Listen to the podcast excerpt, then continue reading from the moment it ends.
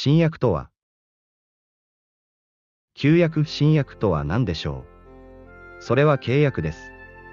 聖書は古い契約と新しい契約について教えてくれます。私たちは誰でも神と契約を結ぶことができるのです。その契約の内容とは一体どんなものでしょうか？誤解を生んできた教え。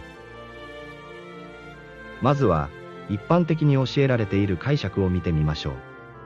古い契約とは立法を守ることによって救われることを意味し、新しい契約とはイエス・キリストを信じることによって救われることを意味する。あながち間違いではありませんが、これは大変な誤解を生みます。それは、新しい契約に入った人は、立法を守らなくてよくなる、という誤解です。断じてそうではない、と聖書は教えます。すると、信仰のゆえに、私たちは立法を無効にするのであるか。断じてそうではない。かえって、それによって立法は確立するのである。まず知ってほしいのは、新しい契約は、私たちが立法を確立する方法であるという点です。すべての信仰者は、これを正しく理解する必要があります。神と人との契約。契約とは何でしょう？主はその契約を述べて、それを行うように、あなた方に命じられた。それはすなわち実会であって、主はそれを2枚の石の板に書き記された。それは実会であると書かれています。私たちが確立すべき立法はこれです。殺人や姦淫を罪とするこの立法は、石の板に書かれる前からずっと守られていました。また私はあなたの子孫を増して天の星のようにし、あなたの子孫にこれらの地を皆与えよう。そして地のすべての国民は、あなたの子孫によって祝福を得るであろう。アブラハムが私の言葉に従って私の悟しと戒めと定めと掟とを守ったからである。神と人との契約は、この実会を通してなされるのです。この契約を守る人は、神の民と呼ばれます。今、もしあなた方が確かに私の声に聞き従い、私の契約を守るなら、あなた方はあらゆる民族の中にあって、私の宝となる。全世界は私のものであるから。あなた方は、私にとって、祭司の王国、聖なる国民となる。古い契約。古い契約とは何でしょう？あなた方は私の定めと私の掟を守らなければならない。もし人が、これを行うならば、これによって生きるであろう。私は主である。古い契約とは、定めと掟を守って命を得るというものでした。これは、人の力で救いを得る方法です。神の民が滅びそうになる。人の力で救いを得る。そんなことが可能なのでしょうかいいえ。それは不可能な方法だったのです。そのため、神の民はついに、一人もいなくなってしまいました。モーセはあなた方に立法を与えたではないか。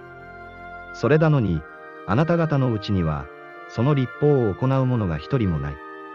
あなた方は、なぜ私を殺そうと思っているのか。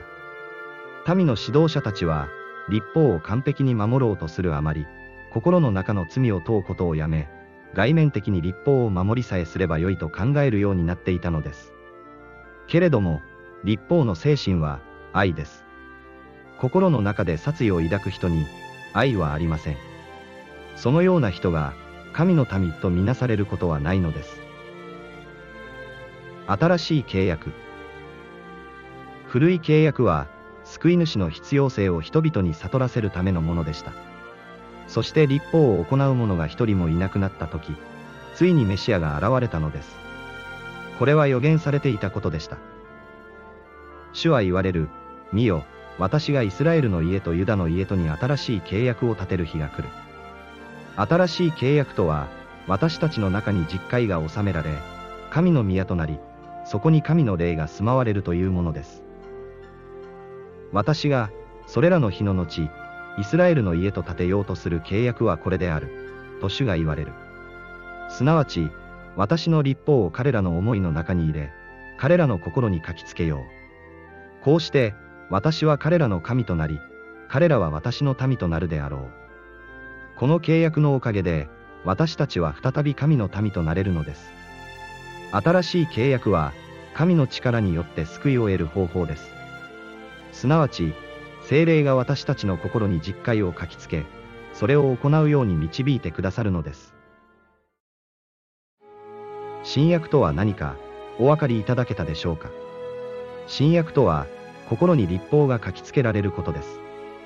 こうして、罪を犯すことよりも、立法を守ることの方が簡単になるのです。もうお気づきかもしれませんが、多くのクリスチャンがこの契約に入っていません。間違った教えのせいで、立法を嫌いにさせられており、守れるようになることを信じてもいないからです。けれど信じるなら、誰でもこの契約に入れます。新しい契約に入っているかどうかは、簡単に確認できます。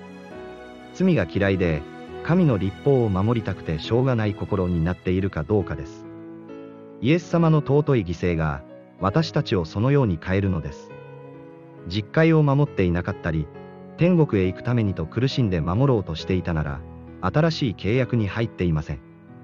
新しい契約を別の視点で見るなら、それは神の支配に入ることです。神は、私たちを闇の力から救い出して、その愛する御子の支配下に移してくださった。